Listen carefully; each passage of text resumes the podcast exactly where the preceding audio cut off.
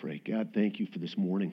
Uh, so grateful to uh, arise and know that you didn't sleep, that you never slumber or sleep, that you are uh, intimately acquainted with whatever it is that um, stands in the way of us uh, fully uh, living for you and that uh, tempts us to sin. And um, Lord, I'm grateful that your mercies are new today and every day, and uh, that we can stand firm in your mercy, knowing that by faith we are your children. And God, I pray this morning that you would um, enliven our hearts with your word, that you would uh, receive glory from the proclamation of your word, and that you would be glorified by the posture of our hearts in receiving the word. And again, I pray that that we would be changed and we'd be more in awe of the sacrifice, the eternal sacrifice for our sins. We love you. We thank you that you love us. And we pray all this in the powerful name of Jesus. And God's people said, Amen. As we were singing that last song, I just felt compelled to read uh, Psalm chapter 1. And just to be reminded that, that God's word is. Um, it's nourishment for us. It's it's it's food. It's we can't survive without it. And um, I don't know that we would necessarily, if we were doing topical sermons, if we would pick a passage like today, particularly the first section, uh, because it's a it's a hard section of scripture. Um, but it was written for uh, for first century Christians, and it was written for us today. So I want to encourage you that God has something for each of us here today no matter where you're at in your journey with Jesus. The psalmist says, Blessed is the man who walks not in the counsel of the wicked, nor stands in the way of sinners, nor sits in the seat of scoffers. But his delight is in the law of the Lord. And on his law he meditates day and night. He is like a tree planted by streams of water that yields its fruit in its season, and its leaf does not wither. In all that he does, he prospers. So I pray that we would prosper this morning by engaging um, in His Word. Um, so we are in uh, chapter 10, verses 26 through 39, and um, this section of Scripture contrasts one who deliberately sins with one who deliberately does the will of God. And the one who deliberately sins, goes on deliberately sinning, will inherit judgment or wrath. And the one who goes on deliberately doing the will of God, not perfectly, but deliberately, will receive a great and promised reward. The motivation to persevere in doing the will of God is understanding that we possess a better and lasting hope than anything that we can imagine on this earth. That we have a better and lasting hope. Um, we just sang it, that Jesus is better than, than anything we can imagine. The author's audience is the church, it's professing believers. And in every um, uh, uh, local expression of the greater church, there are um, some who are not regenerate. So he's speaking to professing Christians, knowing that some are have been born again and others are what what we would call spurious Christians, uh, ones who uh, maybe um, look like Christians on the outside. They uh, attend Sunday gathering, uh, but they have not yet been regenerate. So that's the audience. The theme that goes through this entire book is, uh, is the author's desire to, for, for the audience to persevere in confident faith that Jesus is better. That's the battle for the Christian, is it not? That there are so many things in this world that compete. Good things. Like idols aren't bad things. That good things end up being little g gods. Families, our spouse, our jobs, our position. Those are all good things, but they can compete. They can become idols. So the author wants to remind us over and over again that Jesus is enough, that possessing faith in Jesus and possessing the promises of the eternal God um, has a sure reward attached to it that is better than anything that we could possess here and now. So my prayers this morning is that you would find encouragement this morning. Whatever you're experiencing, whether it's your own sin or the sins of the world, to persevere faithfully and joyfully in the faith.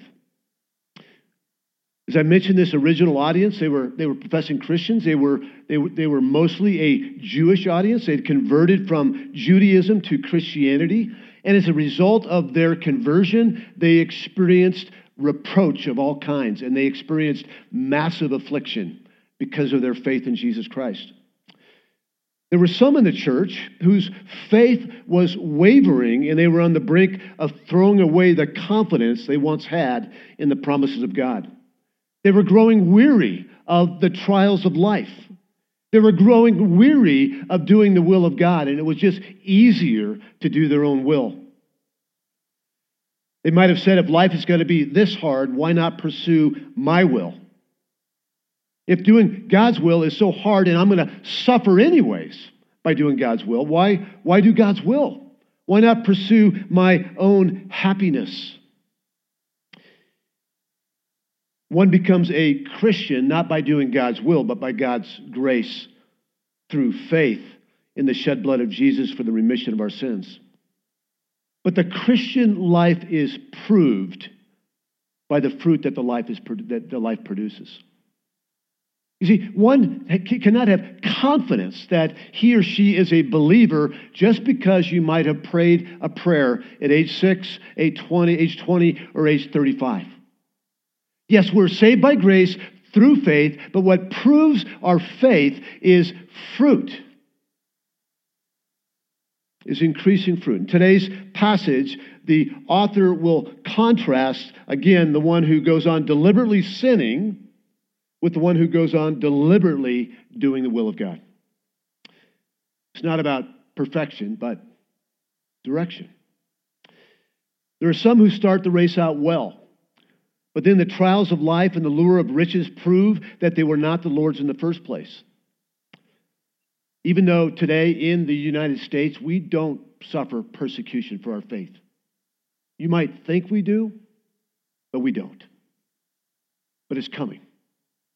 It's nothing like it was in first century where you would be cast out from society, um, put in jail, or killed.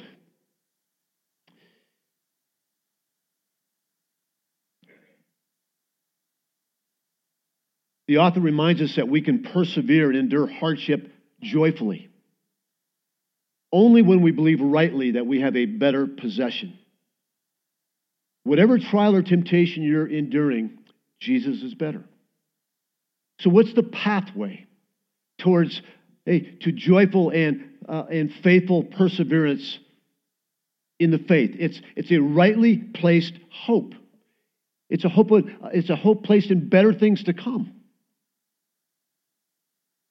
Not a fragile hope in better possessions here and now, but a sure hope in a better and lasting possession.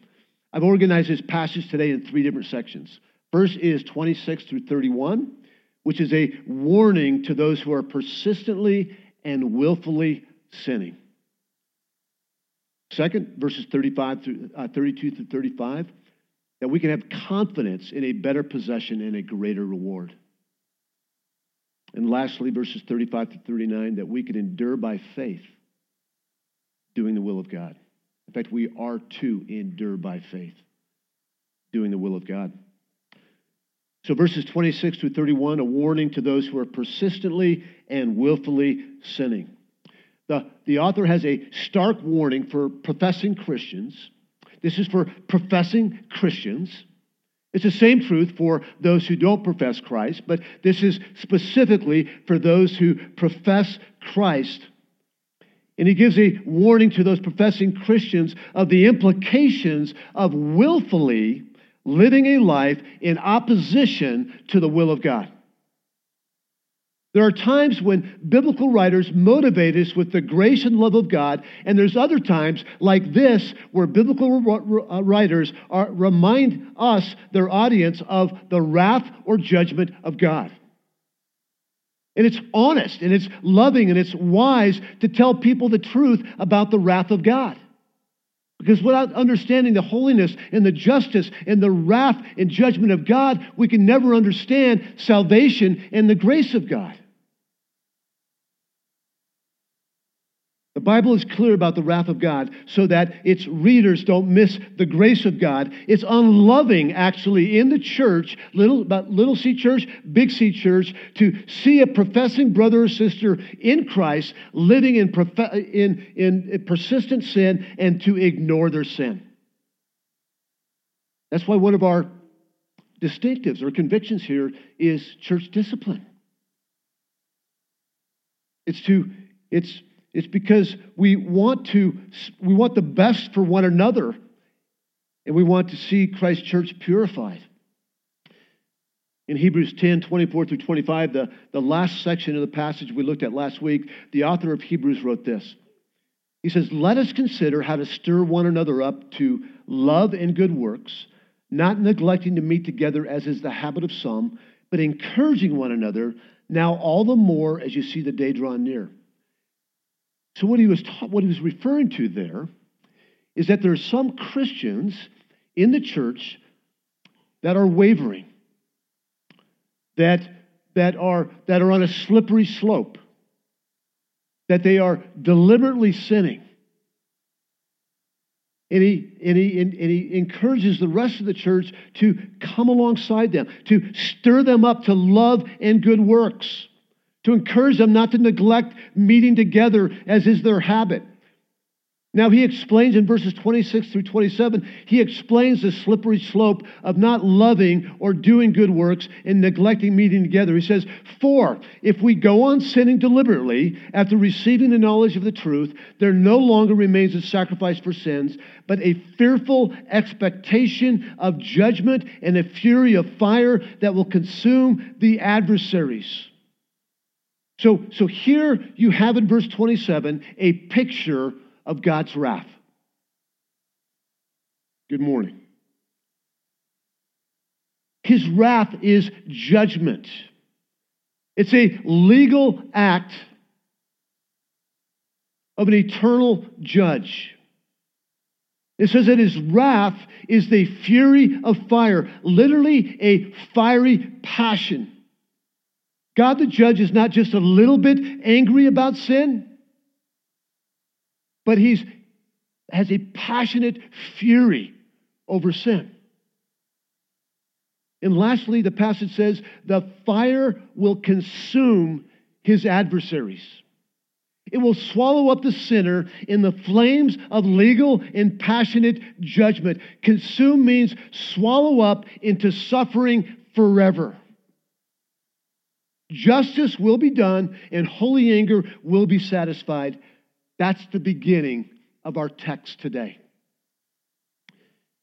If in fact God's wrath will consume his enemies, we have to ask the question what makes someone his enemy? And it says it in the passage. Someone is his enemy when there is no longer when there no longer remains a sacrifice for their sin. God is a holy and just God. He cannot tolerate sin by his nature of by the nature of his perfection. All sin must be punished. Romans 6:23 tells us that, that the wages of sin is what? Death. But the free gift of God is eternal life in Christ Jesus our Lord. God sent his only son into the world to live and to die as a satisfactory sacrifice to God for the sins of all who trust in his finished work on the cross. That all sin needs to be paid for. It's either to be paid for by his wrath on judgment day, where all who don't believe will be consumed by his fiery judgment, or it was paid on the cross where he poured out his wrath on his only Son, so that all who believe will not perish, but have eternal life.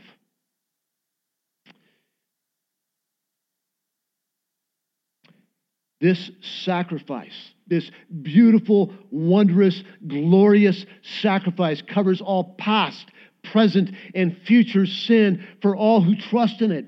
It cleanses those who believe from the guilt and penalty of sin. In doing so, one is washed by the blood of Christ and is set apart and is a new creation and has been called out of darkness and brought into the light of Jesus Christ. And the author of Jesus, the author of Hebrews, excuse me, is writing to those who have received the knowledge of the truth and yet are still adversaries or enemies of God. How can it be that someone receives the truth? Yet they still remain enemies. That's what the text says. We can't just walk over it. First, who are those who've received the knowledge of truth? If you go back, if you listen to the sermon, I think February 6th, uh, when I taught through chapter 6, verses 4 through 5, it tells us who these spurious Christians are. A spurious Christian is one who um, looks like a whitewashed tomb and only the Lord knows that they, they have all, all the outward appearance of a Christian, but they're unregenerate. And only God knows. Here's what chapter 6, 4 through 5 tells us about these type of professing Christians. It says, verse 4, it says that they are those who have been once enlightened who have tasted the heavenly gift, who have shared in the Holy Spirit, and have tasted the goodness of the Word of God and the powers of the age to come. They have been, they have been enlightened. They are ones who have been exposed to God's saving light through the hearing of the gospel. That they've heard it and they've received it in some way. Since they've tasted the heavenly gift. It's those who saw that Jesus was good and they believed that he could save them from their sin. And they shared in the Holy Spirit. They might have witnessed and been and have been beneficiaries of the fruit of the Spirit working in others. They may have had some initial heart change that mirrored the fruit of the Spirit in their own life. And then it says that they tasted the goodness of the Word of God and the powers of the age to come. They saw the goodness of His Word and they wanted all that was promised. They wanted that. Who wouldn't want heaven? Who wants hell? So, how can he write that there no longer remains a sacrifice for sins, but in fact a fearful expectation of judgment and a fury of fire that will consume adversaries who are professing Christians? It's because these spurious Christians go on, they deliberately sin. They go on deliberately sinning, the passage tells us. So, what does it mean to sin deliberately? We have to answer that question. To sin deliberately translates the Greek word hekousios. This is the word that is used in 1 uh, Peter chapter 5 verse 2 where Peter encourages the elders to shepherd the flock of God that is among you, exercising oversight not under compulsion but willingly or diligently. Same word. It's the same word that translates to deliberately in Hebrews 10:26. Peter is telling the pastors to not shepherd the flock just because it's their job or calling or they're getting paid for it. Do it with eager and intentional desire. So, sin is deliberate when there is an eager and intentional desire to pursue your will, not the Lord's will, at any cost. Let me say it another way. We sin deliberately when our desire for sin is greater than our desire to deliberately do the will of God. Every Christian sins deliberately. Regenerate Christians at times sin deliberately. I know there are times when I just know, like, ah, I shouldn't say this. I shouldn't do this. I need to hold my tongue. And next thing I know, out of body experience, like the words are coming out of my mouth. And it kind of feels good. Like we sin deliberately. So the author, knowing that we're going to sin deliberately at time, brings further clarity to what he means here.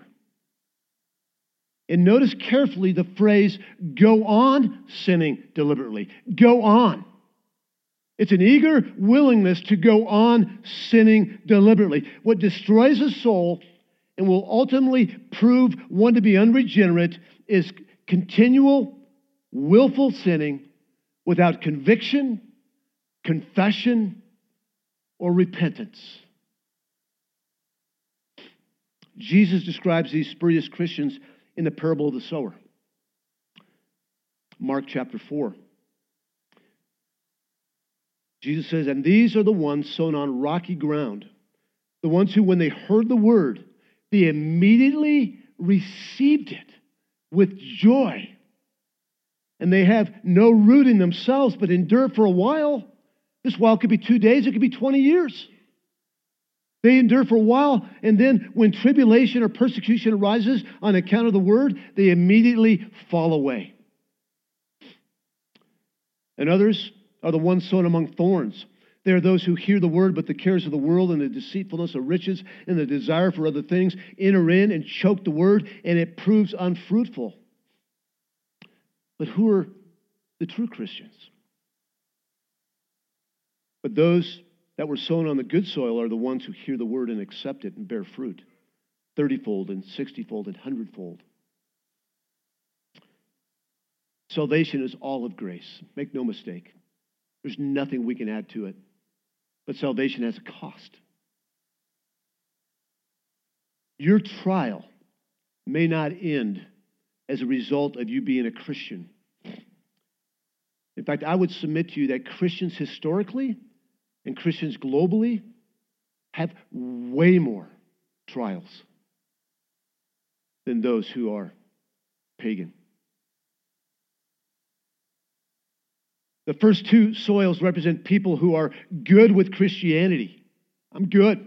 I don't want to go to hell as long as there's no cost, as long as my life is smooth, as long as I can pursue my will at any cost.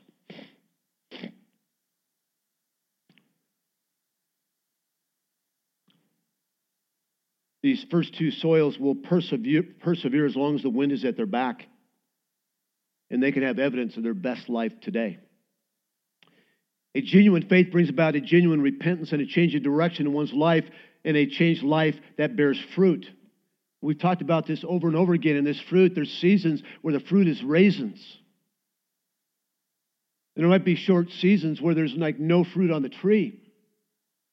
But as you look at the tree, it's healthy. And if the tree's going to live, it's going to eventually bear fruit. The Christian life is not about perfection because we are imperfect, but it's very much about direction. If you can go on deliberately sinning without any conviction of sin and a lack of desire to confess and repent, there's no evidence of fruit. And there no longer remains a sacrifice for sins for you. In the verses 28 through 29, the author reinforces his argument by comparing the lesser judgment of the old covenant to the greater judgment of the new covenant. Under the old covenant, if anyone was caught in transgression the Lord by two or three witnesses, they were took outside the city and they were stoned. So if man caught you, there was no restoration. You would just be simply taken outside the walls and stoned. And the author's point here in verse 28 and 29 if death was required for someone who has done evil in the sight of the Lord by serving and worshiping other gods under the old covenant, how much worse will the punishment be for those who receive the knowledge of the truth of salvation through the shed blood of the Son of God and then trampled underfoot the Son of God and profane the blood of the new covenant by going on and sinning deliberately while professing to be a Christian. The judgment of God upon professing Christians who continue in deliberate sin is described as a punishment that is worse than death because it goes way beyond this death. You may not die at the hands of men for ongoing and deliberate sin. But unless there is repentance and a spirit empowered desire to do the will of God, payment for sin will be demanded. The Lord is the sole judge of the human heart. And He's the sole judge of the destiny of every human soul. You may not get caught by human witnesses, but nothing escapes our all knowing judge. And he finishes this section up in verses 30 to 31 with a quote from um, Isaiah 20 and uh, Habakkuk chapter 2. He combines these. He says, For we know him who said, Vengeance is mine, I will repay. And again, the Lord will judge his people. It is a fearful thing to fall into the hands of the living God. Whatever your view of God is,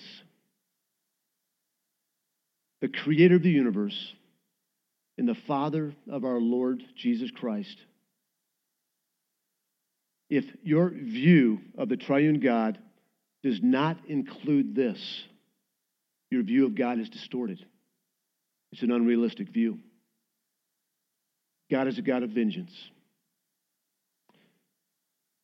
And to fall into his hands uncovered by the blood of Jesus is a terrifying thing. When Jonathan Edwards preached his famous sermon about 300 years ago, Sinners in the Hands of an Angry God, his text came from Deuteronomy, but the words from his text came from here. It is a fearful thing to fall into the hands of living God. Verses 32 through 35, he's going to now talk about the confidence, the confidence that true believers have in a better, possess, better pos- possession and a greater reward.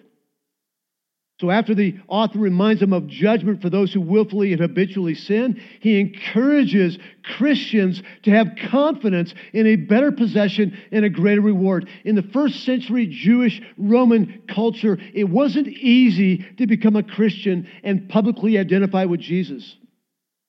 After you profess faith in Christ, you would have uh, most assuredly been publicly shamed and physically punished for your faith and for standing for others who follow Jesus. So he asks them, he asks them to recall the days when they first professed faith in Christ and as a result endured hard trials. And more importantly, he asks them to remember the joy that they had and the root of that joy in the midst of trials. Verse 32.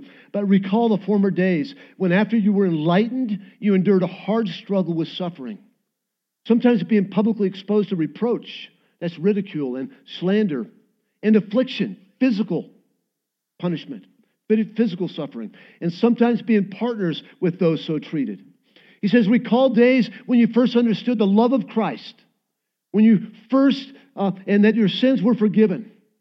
Remember when you were so in awe that there was a God who loved you and wanted to forgive you in spite of all that you've done. And remember that you were so in awe of his love that you willingly picked up your cross and said, I'll follow you. I'll do whatever you ask me to do. I'll go wherever you ask me to go. Everything was worth it. You were free from the power and penalty of sin, and you possessed a sure hope of an eternal inheritance where everything would be made new. Then he goes on in verse 34, first part of 34. For, he says for, and whenever see this for, he's explaining how these Christians were partners with those treated with approach and affliction. For you had compassion on those in prison. If someone didn't visit those in prison in those days, the people in prison probably would have died. Because the, the, the, the prison didn't provide food. So this, this compassion that they had on, on these prisoners was a risky venture because they were visiting imprisoned Christians. And by visiting imprisoned Christians, you're identifying with them. And by visiting imprisoned Christians, it was risky, and you too could be thrown in jail in verse 34b, and you joyfully, back in the day, remember, recall in your suffering and trials, you joyfully accepted the plundering of your property. This is craziness. This is radical. This is for you and me today in the midst of any trial. What he's saying is that you, when you recall back, you didn't simply accept what came your way because of destiny or fate, that you joyfully accepted the plundering, the entire confiscation of your home and all of its contents. You joyfully accepted it. James said something similar to a different Christian audience in James 1. He says, Count it all joy, my brothers and sisters, when you meet trials of various kinds. For you know that the testing of your faith produces steadfastness.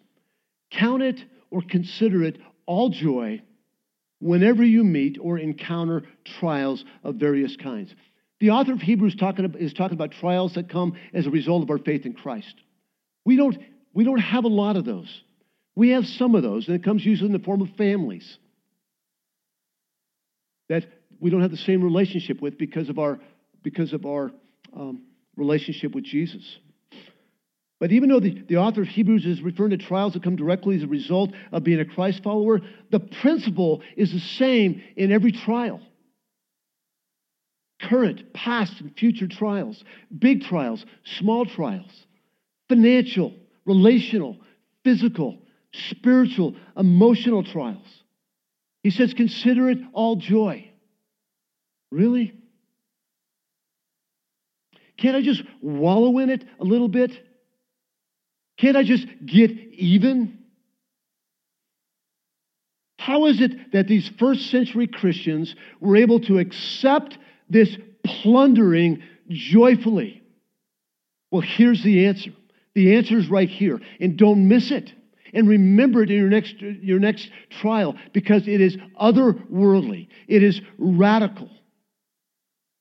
34c. Since you accepted joyfully because you knew that you yourselves had a better possession and an abiding one. You can accept trials of any sort joyfully because whatever it is that you are losing as a result of this trial, you can have confidence that you possess a better possession. that you have a better possession. It's an infin- it has infinitely better worth and it will last forever. That, that's what it means that it's an abiding possession. It lasts forever.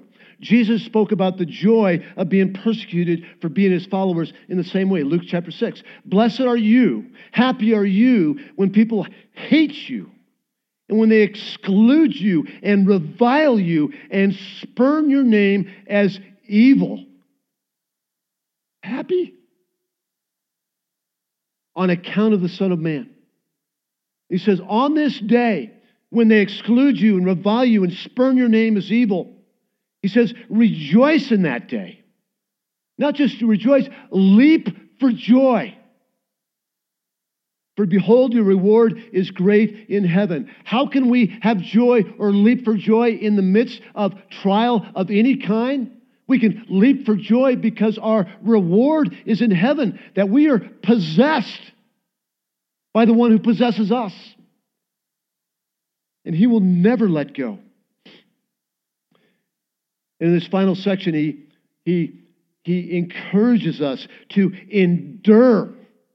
Endure whatever comes your way. Endure by faith and do the will of God. Therefore, verse 35, therefore, do not throw away your confidence you have a better possession. Therefore, do not throw away your confidence in this great possession. It's your great reward.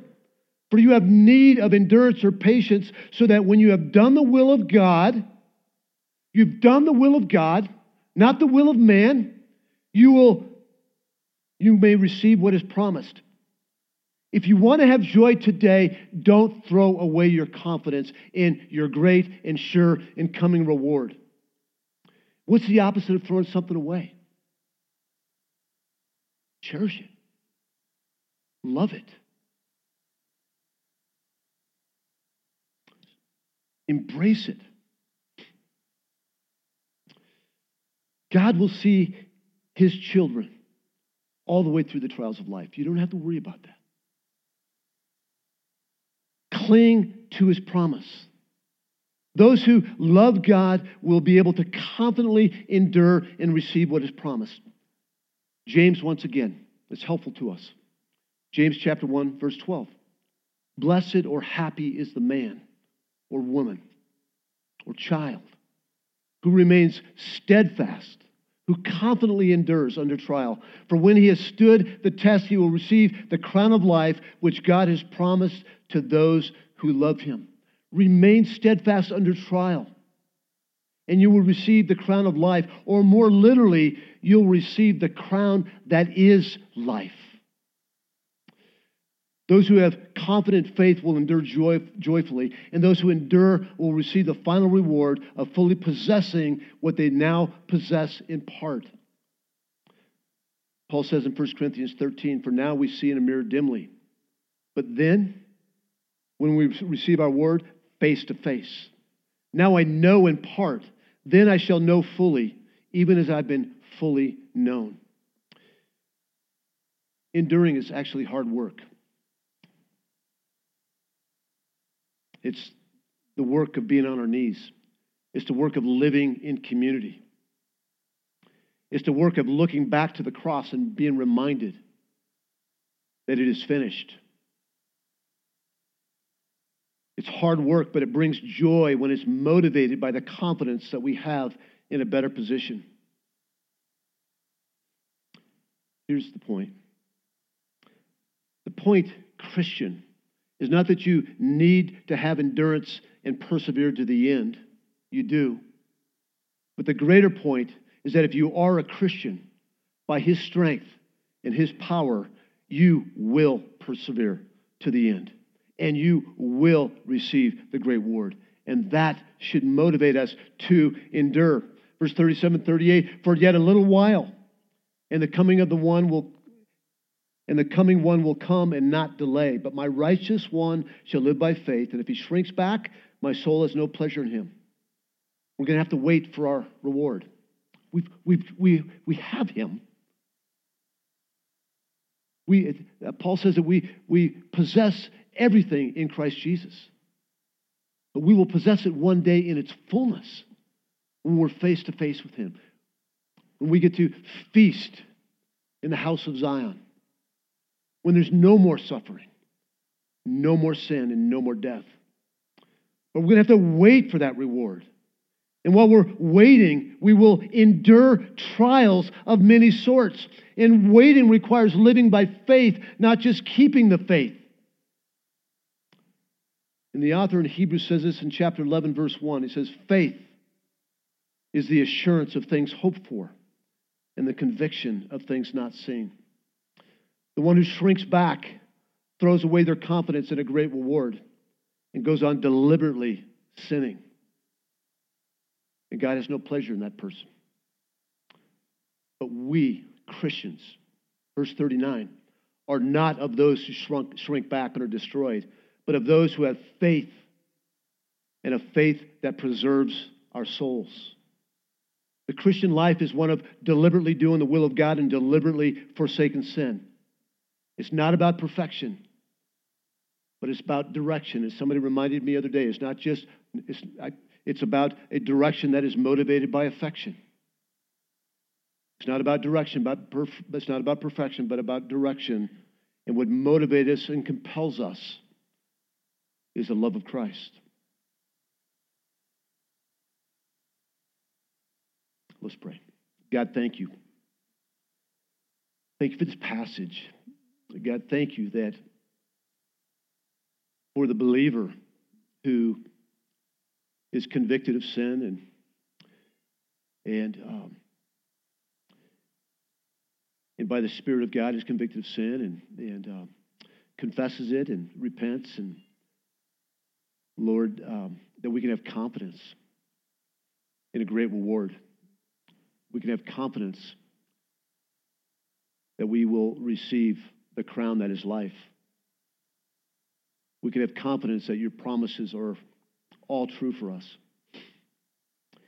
And God, I pray that we would just cling with confidence to those promises, that we would walk by faith and not by sight, that we would be a church that is uh, in the race together, spurring one another on to love and good deeds, not neglecting to meet together as is the habit of some. And God, I do pray that if there, I pray this morning for uh, spurious Christians that that are here today or that we may know, God, that um, we know that, that nobody's lost, fully lost, until you return to judge the living and the dead. So, God, I pray that you would bring a conviction of sin. and a desire to trust in your finished work on the cross. For those who have been just trying to earn their way in by doing the will of God, God, that's backwards. That we're saved by grace through faith. And that a regenerate believer will have a growing desire to do your will by the power of your Spirit. So, God, may that, may that be us uh, today and this week. We love you, and we pray these things in Jesus' name. Amen.